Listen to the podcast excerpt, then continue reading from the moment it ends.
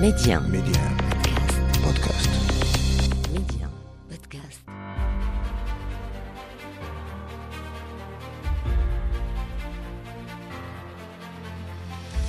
أهلا بكم مستمعينا إلى عدد جديد من مغرب التنمية وحلقة اليوم أو عنوان حلقة اليوم المملكة منخرطة في الحفاظ والدفاع عن التراث اللامادي. ميديان أسماء بشري مغرب التنمية. المغرب إذا حقق إنجازات مهمة في مجال تثمين وصيانة التراث واليوم المملكة تعد منخرطة في الحفاظ والدفاع عن التراث اللامادي حتى الإفريقي.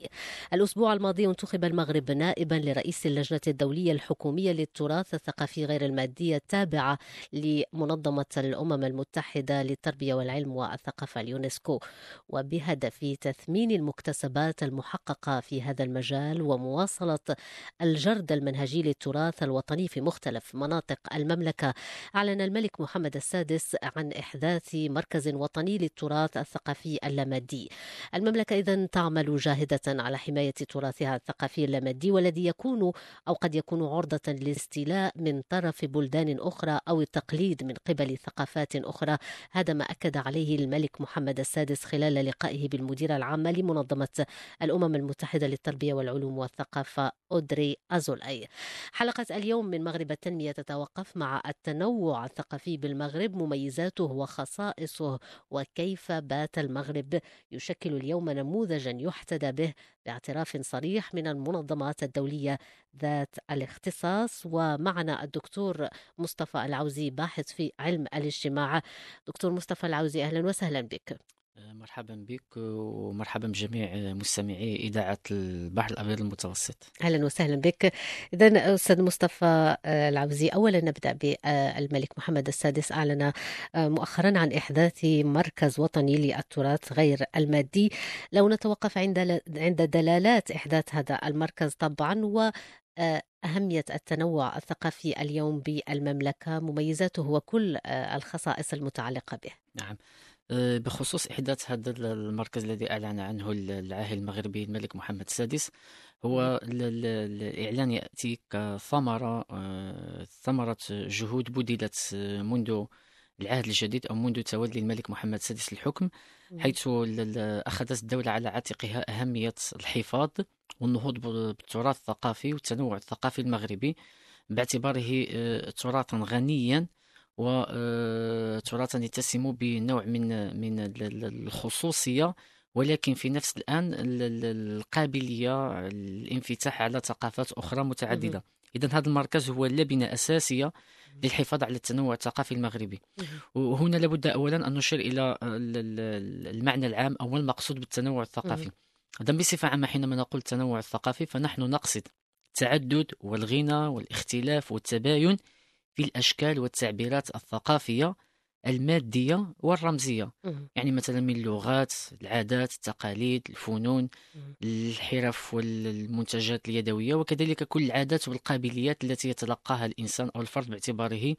آه، فردا داخل مجتمع ما ما يميز آه، التنوع الثقافي في المغرب هو التعدد والغنى من ناحية المكونات وأيضا التعدد والغنى من ناحية الروافد المؤسسة له.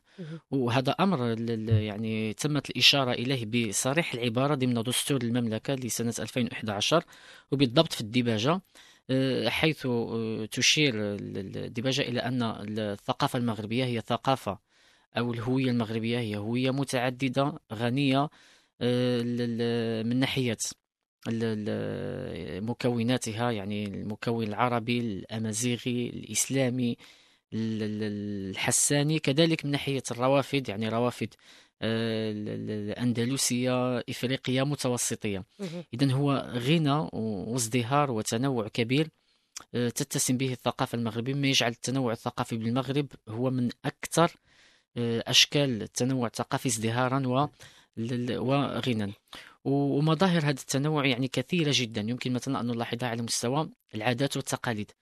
ونضرب مثالا على ذلك العادات والتقاليد والطقوس المصاحبة للأعراس يعني الحفلات الزفاف فهي تختلف وتتباين من منطقة إلى منطقة أخرى. وهذا الاختلاف والتباين هو نادر جدا في عدد كبير من مناطق العالم. في المغرب نجد غنى وازدهار حتى داخل مناطق التي ربما تتقاسم نفس اللغة مهم. مثلا يعني عادات وتقاليد وطقوس إحياء حفلات الزفاف مثلا في الريف تختفي تختلف من قبيلة إلى قبيلة أخرى أو مثلا في قبائل جبالة مهم. أو في الأطلس أو مثلا في ال- ال- الجنوب إلى غير ذلك إذا هذا التنوع الثقافي يمكن أن نعتبره هو أساس ال- الهوية ال- ال- المغربية. الوطنية أو أساس الهوية المغربية نعم أمر آخر مهم جدا هو أن الغنى والتنوع بالمغرب أو الغنى والتنوع الثقافي بالمغرب آه، شامل أيضا حتى الهوية الدينية ليس فقط الهوية الثقافية وإنما الهوية الدينية. ونحن نعلم أن الهوية الدينية المغربة هي هوية تقوم على أربع مرتكزات وهذا نادر جدا في المناطق ال- ال- يعني في, في, عديد من بلدان العالم. مثلا الهوية الدينية المغربية تتأسس على أربع روافد اللي هي ال- ال- ال- العقيدة الأشعرية المذهب المالكي العقيدة الأشعرية طريقة الجنيد وإمارة المؤمنين. وهذا أمر نادر في في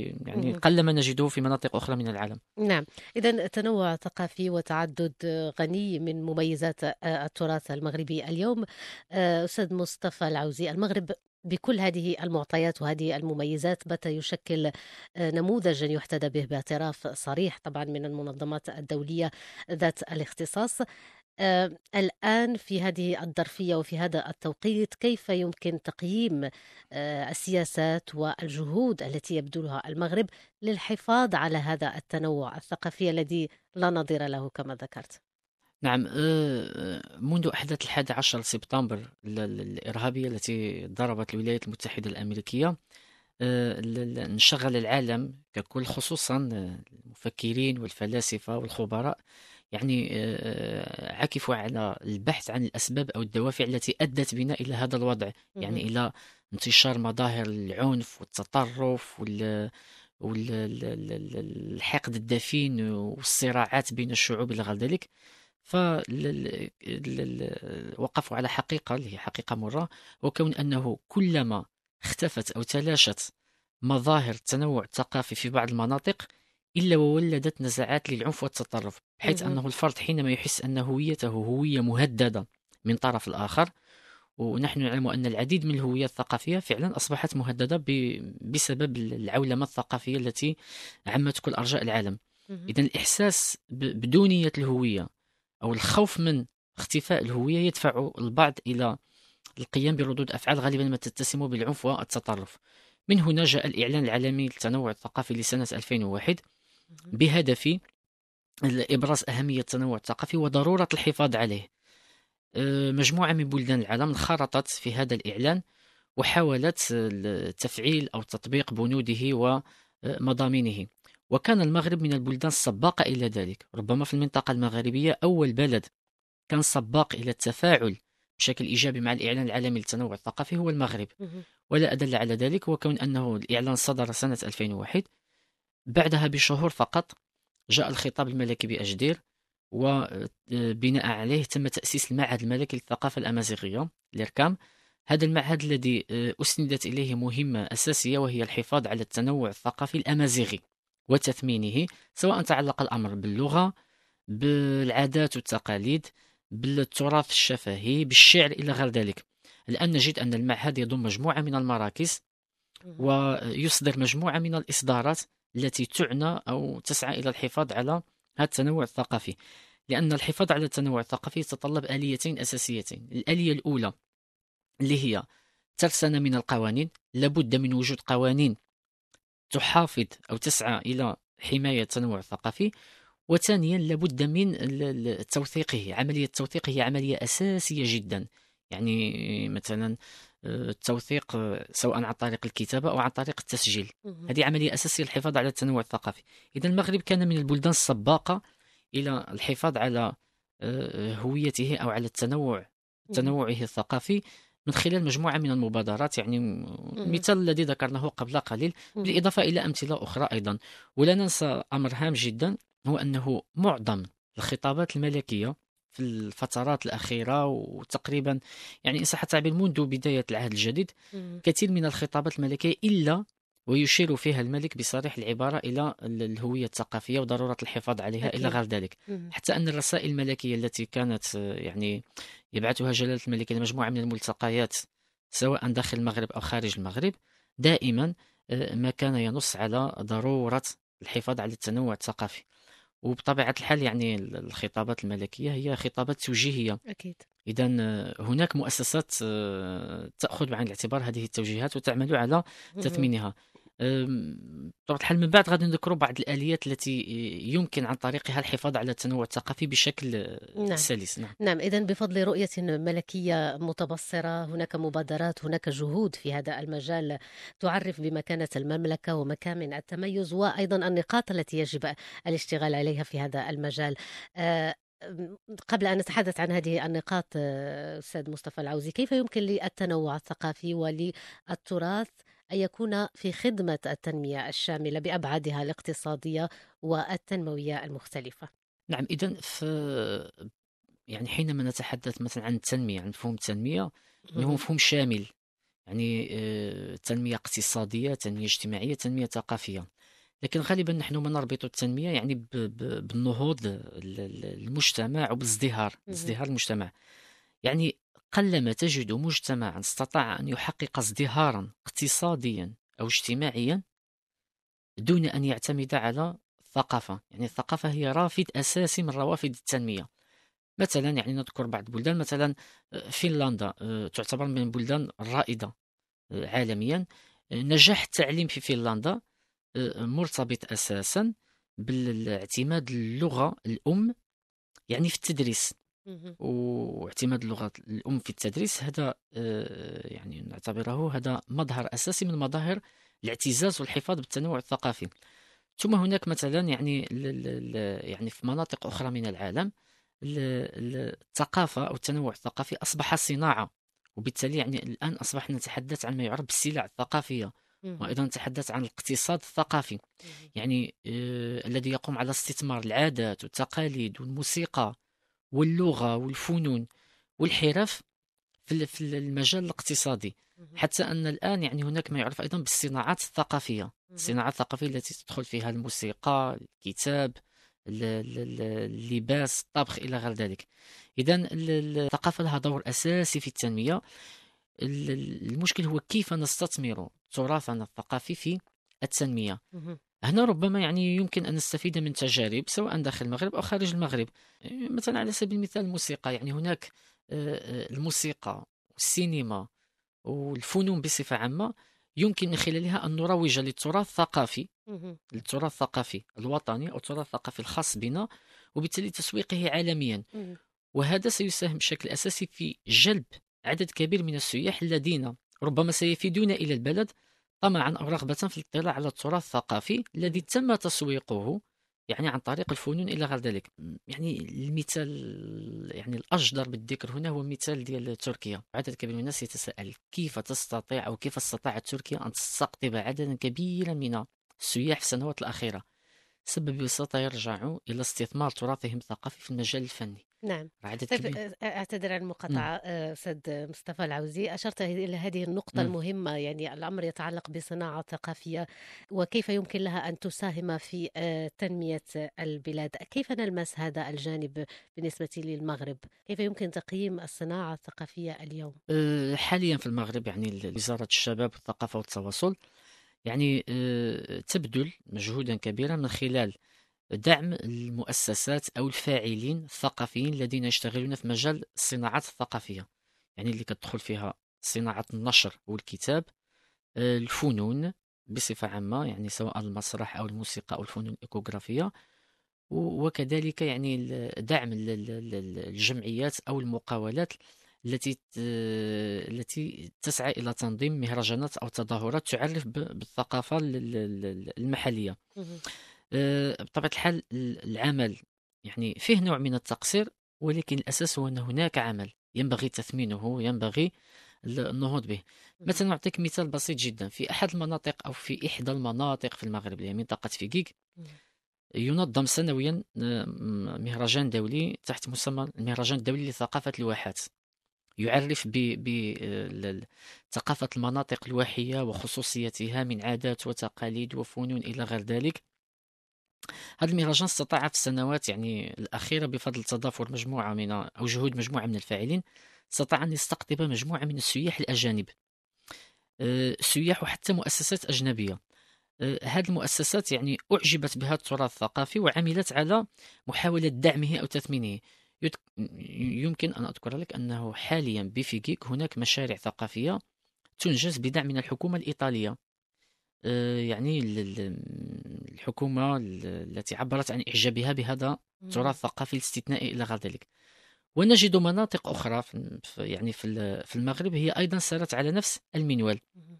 هناك مدينة صغيرة قريبة لنا اللي هي مدينة أصيلة التي أصبحت قبلة عالمية مم. لجميع المثقفين انطلاقا من الثقافة يعني الكل يعرف أصيلة بفضل مهرجانها الثقافي. آه، وبالتالي يعني آه، يعني يمكن أن نستثمر الثقافة حينما تكون لدينا نظرة أو مشروع واضح. يمكن أن نستثمرها في المجال التنموي استثمارا جيدا ومثمرا وهذا ما ما يمكن إلا أن يساهم في الإشعاع الثقافي والفني للمملكة اليوم. آه، فيما يتعلق بالحفاظ على التراث آه، اللامادي آه، أستاذ مصطفى العوزي المملكة تعمل على حماية هذا التراث والذي يمكن أن يكون عرضة للاستيلاء من طرف بلدان أخرى أو للتقليد من قبل ثقافات أخرى وهذا ما أكد عليه الملك محمد السادس. برأيك ما هي الأخطار التي يمكن أن تحدق بالتراث؟ المغربي اليوم؟ آه، ال- ال- الأخطار المحدقة بالتنوع الثقافي سواء في المغرب باقي مناطق العالم ترتبط بعامل أساسي جدا وهو العولمة الثقافية العولمة التي تسعى العولمة الثقافية التي تسعى جاهدة إلى تنميط الثقافات الإنسانية في نمط واحد أو يعني آه، نسخ وجعل جميع الثقافات أو ابتلاع جميع الثقافات من طرف ثقافة واحدة ثقافة مهيمنة ثقافة كونية. وبالتالي نجد الآن الأجيال الصاعدة آه، آه، ما يربطها بثقافتها الأم أو بثقافة الوطن هو رابط آه، وهن جدا. يعني مثلا على سبيل المثال في اللغة الموسيقى في اللباس هناك تماهي مع العولمة الثقافية. هناك نموذج واحد يعني تحوم أو تطوف حوله جل أو معظم الأجيال إذا كيف يعني؟ مثلا على سبيل المثال الموسيقى يعني الآن. يمكن مثلا إذا ذهبنا إلى بعض المؤسسات الثانوية. وقمنا باستطلاع الرأي عن نوع. الموسيقى التي يسمعها الشباب اليوم هناك توجه يعني ما... آه، ربما ستجد واحد في المئة يسمع الموسيقى الأندلسية أو الطرب نعم. الغرناطي مم. أو مثلا الملحون لكن للأمانة للأمانة أستاذ مصطفى ونحن في هذه الظرفية آه، الخاصة بالمونديال مم. ويعني آه، يمكن اعتبارها استثنائية ألا تلاحظ أن هناك يعني ارتباط أو عودة إلى كل ما هو منتوج مغربي من حيث. الأغنية من حيث الثقافة حتى من حيث اقتناء الملابس آه. المتعلقة بالهوية المغربية نعم ممكن ولكن قد نعتبره صحا- سحابة صيف عابرة. بالعكس يمكن اعتباره يعني آه، خطوة مهمة للتعريف بالتراث وهذا ما يؤكد يعني هذا الانتماء الذي يميز المغاربة في هذه ال- نعم صحيح. التظاهرات وهذه آه، المناسبات. لا ما أردت أن مم. أشير إليه هو أن هناك يعني كما قلت يعني أخطار وليس خطر واحد يحدق بالتنوع الثقافي ليس فقط في المغرب وإنما في معظم مناطق العالم. يعني الكل يتماهى في نموذج ثقافي موحد آه، مسيطر ومهيمن وهو يعني نموذج له قدرة على الاحتواء وعلى ابتلاع الخصوصيات الثقافية المحلية. ولكن هذا الأمر يمكن يعني مواجهته بفضل ثلاث ميكانيزمات أساسية. أولا هي إدراج ال- ال- ال- الخصوصية الثقافية ضمن البرامج التعليمية. يعني البرامج التعليمية سواء من السلك الابتدائي حتى السلك الثانوي إدراج الخصوصية الثقافية لما لا مثلا يعني كاقتراح لما لا مثلا اعتماد مادة مدرسية مثلا تحت مسمى التربية الثقافية. يعني التربية الثقافية يعني آه، تجمع بين شيء من التاريخ شيء من الجغرافيا من العادات والتقاليد إلى غير ذلك. وبالتالي نربي الناشئة على الخصوصية مم. الثقافية المحلية. ثانيا آه، يعني قلت أولا هو الاعتماد الخصوصية الثقافية وإدراجها ضمن البرامج التعليمية. ثانيا يعني آه، اعتماد أو لا الترويج للخصوصية الثقافية ضمن وسائل الإعلام. يعني اعتماد الإعلام كوسيلة مم. لإبراز الثقافة ولا ال- ال- التنوع الثقافي الوطني. ثم ثالثا هو وضع آه، آه، ترسانة قانونية للحفاظ على التنوع الثقافي. أولا من خلال المصادقة على الاتفاقيات الدولية التي تعنى بالحفاظ على التنوع الثقافي وبالتالي منها حماية التراث الثقافي من ال- ال- ال- السرقة إلى غير ذلك. ولما لا أيضا وضع قوانين وطنية وقوانين خاصة تعنى بالحفاظ على التنوع الثقافي يعني تعنى باللغات بالعادات بالتقاليد إلى غير ذلك هناك شيء جميل جدا تقوم به اليونسكو وهو ما يعرف ب تسجيل بعض ال بعض مظاهر الثقافة مهم. آه، يعني باعتبارها تراث إنساني مهم. آه، تراث إنساني لا مادي وربما تعلمون أنه من بين الأشياء التي تم تسجيلها هو موسم حب الملوك الذي يعتبر تراث ثقافي إنساني الآن. إذا هذه العملية ينبغي المغرب أن يكثف جهوده فيها بطبيعة الحال الممثلة في وزارة الثقافة. مهم. يعني هناك مظاهر ثقافية عديدة جدا لدينا في المغرب. لابد أن نشتغل عليها ولابد أن يتم تثمينها وأيضا تسجيلها للحفاظ عليها. طيب آه، على العموم هناك يعني آه، مظاهر الثقافة والتنوع آه، الثقافية المغربية الميزة آه، التي يمكن استخلاصها اليوم والقول يعني كل ما هو مغربي أصبح معترف به وأصبح معروف عالميا. يعني العلامة المغربية أصبحت م- موثقة إن صح التعبير نعم، آه. ومعروفة لدى العالم بأجمع. وأيضا هناك أمر مهم وعلى ذكر حينما ذكرت كرة القدم. وهذا مم. مثال جميل جدا. آه، هو كون أن الجميل في الهوية الثقافية المغربية. هي أنها هوية ليست فقط متعددة ومنفتحة وإنما هي أيضا هوية تضم وتحتوي آه، على آه، هويات أخرى. مثلا يعني حاليا في في المونديال الأفارقة يشجعون المغرب باعتباره بلد إفريقي. العرب يشجعون المغرب باعتباره بلد عربي. البلدان الإسلامية تشجع المغرب باعتباره بلد إسلامي بلد مسلم آه، اليهود أيضا يشجعون المغرب. باعتبار أن أن أكبر اليهود جالية. آه، نعم أكبر جالية وأيضا باعتبار أن اليهودية جزء من الثقافة المغربية. والأغرب من ذلك أنه عدد كبير من البلدان المتوسطية حاليا. تشجع المغرب باعتباره بلدا متوسطي. يعني هذا هذا التنوع استثنائي جدا ولذلك آه، يعني آه، كيف يمكن أن نستفيد من كل هذه آه، المميزات؟ طبعا اولا اولا المغرب يعني هذه الخاصية هي ميزة المغرب عبر التاريخ. طبعاً. ميزة المغرب عبر التاريخ. المغرب بلد غني جدا. من الناحيه الثقافيه بلد غني جدا. وغنى وتنوع الثقافة في المغرب هو الذي كان سببا رئيسيا ليكون المغرب في فترات تاريخية معينة قبلة للعلماء والباحثين والأكاديميين من مختلف بقاع العالم مهم. يعني أسماء عديدة جدا درست في المغرب واستفادت من مناخ التنوع الثقافي الذي اتسم فيه المغرب وأيضا من الحرية حرية التعبير وأمر يعني القليل من من يعلم على أن المغرب كان دائما بلدا للتسامح الديني وللحرية التعبير الديني. يعني وربما المثال مثلا ديال موسى بن ميمون يعني الفقيه والعلامة اليهودي الذي درس في المغرب ولولا مناخ الانفتاح لما أمكنه ذلك. شكرا شكرا جزيلا لك دكتور مصطفى العوزي الباحث في علم الاجتماع على كل هذه المعلومات والتوضيحات. شكرا. والشكر لكم أيضا مستمعين على حسن المتابعة وصلنا إلى ختام هذه الحلقة. إلى اللقاء.